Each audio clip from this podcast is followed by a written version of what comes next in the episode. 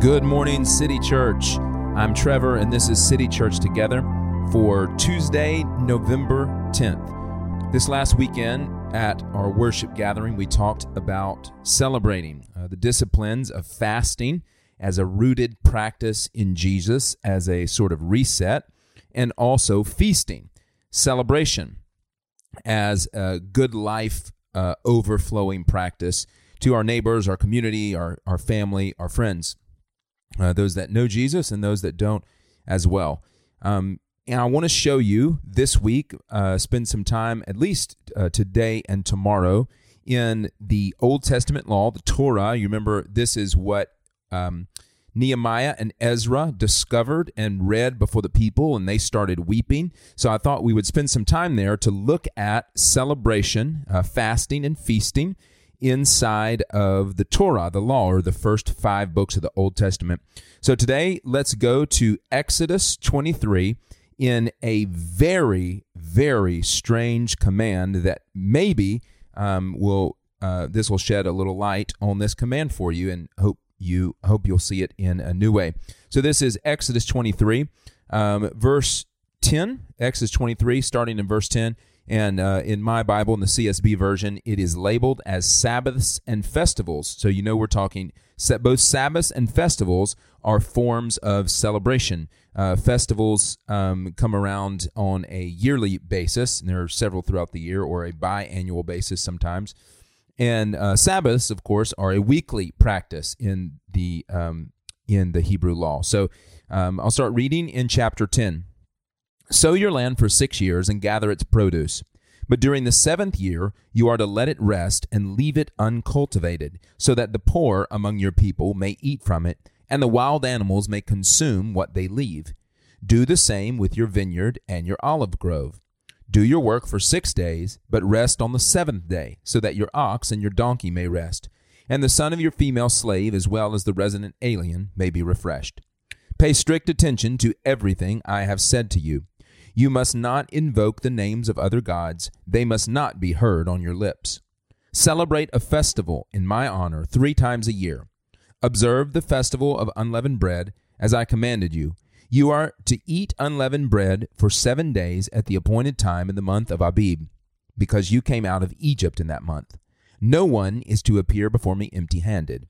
Also, Observe the festival of harvest with the first fruits of your produce from what you sow in the field, and observe the festival of ingathering at the end of every year when you gather your produce from the field. Three times a year, all your males are to appear before the Lord God. You must not offer the blood of my sacrifices with anything leavened. The fat of my festival offering must not remain until morning. Bring the best of the first fruits of your land to the house of the Lord your God. You must not boil a young goat in its mother's milk. And that is the word of the Lord from Exodus 23. That last half of verse 19, you must not boil a young goat in its mother's milk, is what um, it, in our HEAR journal, that's going to be our highlight. That's the verse that I'm zeroing in on and uh, wanting to explain and apply. And it seems really difficult to apply um, I remember when I first learned about um, Hasidic Jews and the way that they apply this verse is they actually have two different um, uh, two different sinks. They they they keep everything separate. Um, they have a spot for dairy, so the milk, and then they have a spot for meat.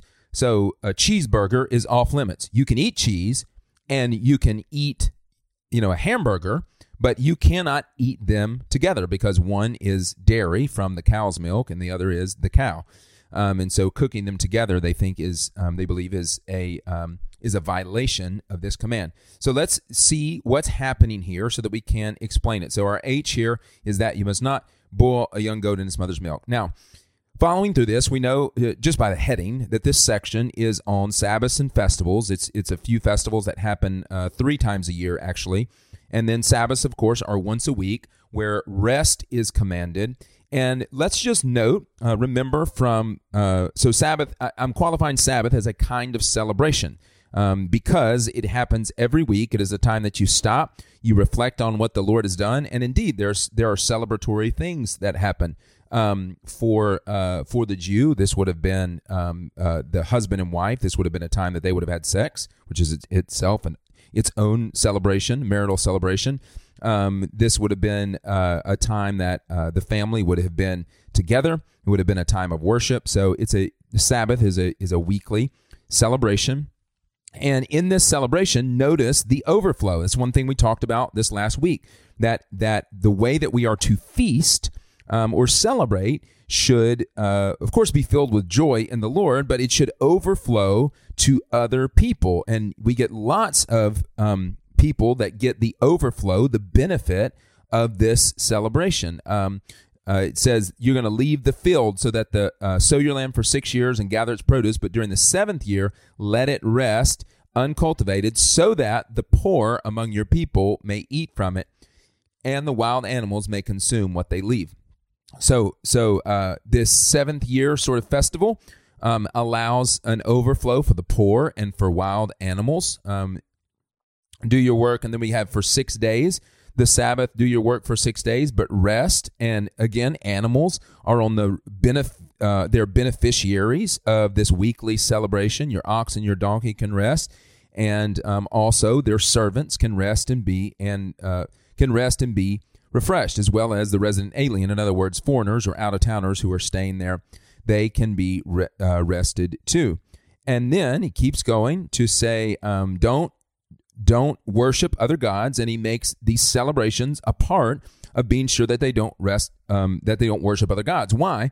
Well, we get that next because um, in verse 14 he says, Celebrate a festival three times a year, the festival of unleavened bread. And that points them back to God's deliverance. That's the kind of feast this is so that they remember that God took them, that God rescued them from Egypt. And so, in that celebration and that restatement of what God did, they know, yes, this is the one true God that rescued us. And then he talks about setting aside first fruits for uh, of your produce in order to observe the festival of gathering. So here's here's another celebration. He says you want to take the best of what you have grown and bring it to the festival. Now, tomorrow we're going to look in we're going to look at what people did when they got to these festivals with their first fruits. But for now, it says you're going to bring all of these um, you're going to bring all of these uh, first fruits in, and that's that's how we're going to stock the celebration.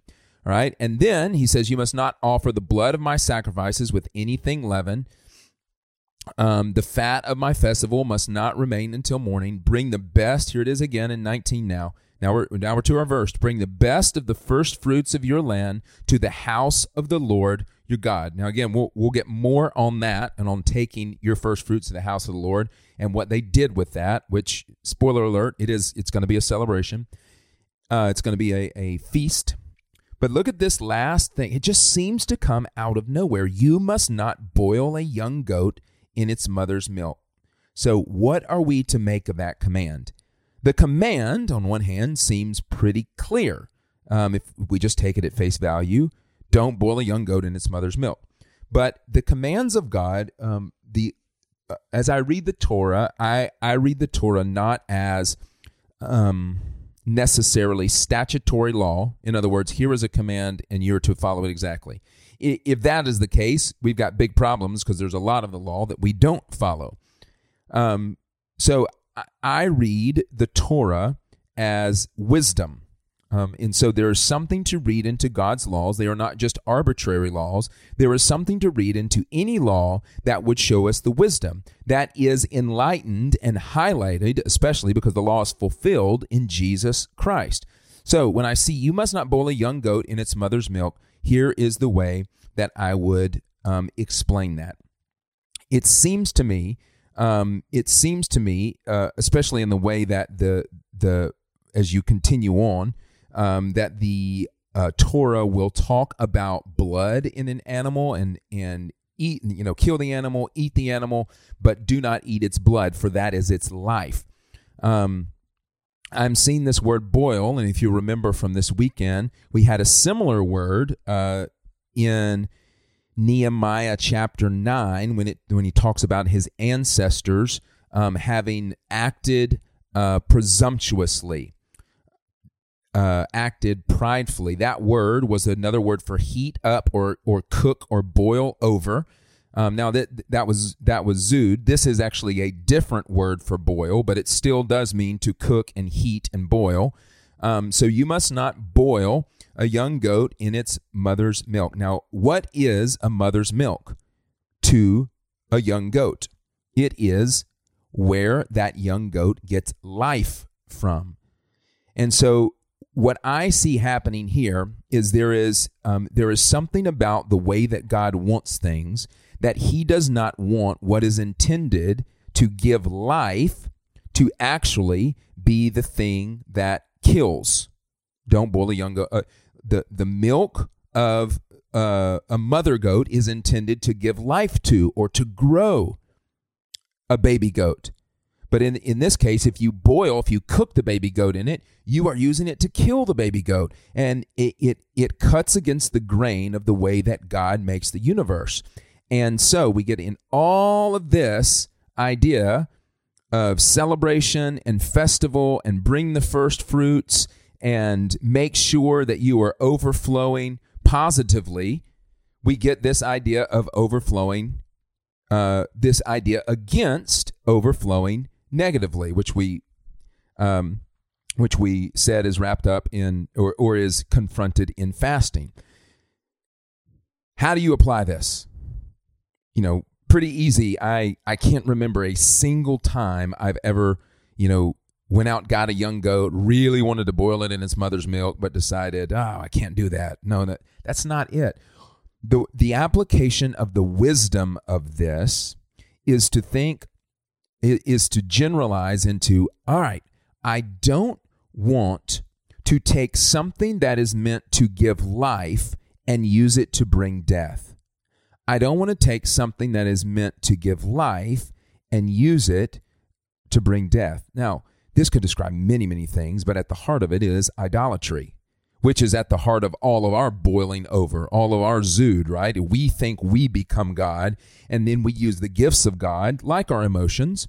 Uh, we use the gifts of God, like sex, uh, the gifts of God, like money, the gifts of God, like family, um, to to make idols, to make to replace God, and those idols begin to kill us because if if we're not worshiping God, if we're worshiping something other than God, that is its own form of dying and death and pushes us deeper into death. So this this command, you must not boil a young goat in its mother's milk. The wisdom, the application that I take from that is to is when I am boiling over, Zud from Nehemiah 9, I'm going to think about I'm going to think about the boiling a young goat in its mother's milk. I'm using something that is intended for life and it's actually working out for death. So I want to reject that. I want to use things the way God intended them.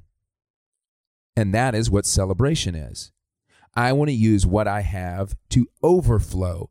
I want to set up my life in such a way that I rejoice in the Lord. I want, and then I want my rejoicing to work out for other people's benefits, for animals, for the poor, uh, for, I'm just looking at the text here for all the things written in the text. Um, for other people, you know, for the resident alien, like I want to go with the grain of the kingdom of God, which is I get happy about what God gets happy about. The joy of the Lord is my strength from Nehemiah. I get happy about what God gets happy about instead of trying to take what God has given for life and twisting it in some way for my own gain, which actually brings death, boiling a young goat in its mother's milk. I know that's a little convoluted, but that is the wisdom that I believe you take from you must not boil a young goat in its mother's milk. Um, so, it may, if it's helpful to tattoo that on your face or your wrist or remember it, um, it certainly is a kind of catchy verse and can certainly be used uh, in many ways as reminder to you and to others who know it. Whoa, whoa, whoa, am I boiling a young goat in his mother's milk here? Um, so let us now respond to God with a prayer um, before a moment of silence. In City Church, I pray that today that you will take the gifts of God that were given for for your life and and use them that way and not twist them to bring about your own death. Let's be silent and pray.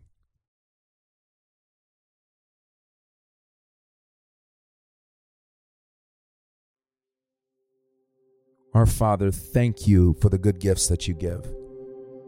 Thank you for leading us into rejoicing and celebration. And Father, as we overflow to others with the resources you have given us, with the gifts you have given us by celebrating you, help us also to repent from and to reject the temptation to use those gifts that you've given us that are supposed to bring life and twist them for our own purposes, for our own selfishness, um, uh, for our own retaliation against our enemy in such a way that they bring death. God, help us not to hoard the toilet paper, but to give it away. Um, Father, help us to spare a square. Help us to celebrate and rejoice with you. Be happy about what you are happy about and rejoice like the prodigal father who celebrated his son coming home. Rejoice like the shepherd uh, who found the sheep and the angels who rejoice at one of the little ones coming to Jesus. I was to rejoice, take heart like the widow who found her coin when she swept the house.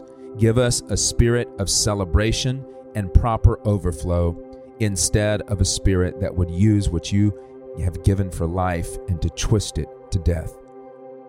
Only by your Spirit can we make those kinds of decisions. Only by remembering the way that you overflowed to us in the cross and the resurrection can we make those kinds of decisions. Yeah, we have everything we need for life and godliness. And now, for your glory, we'll live that way. In the name of the Father, and the Son, and the Spirit, amen. City Church, go multiply the gospel without boiling a young goat in its mother's milk.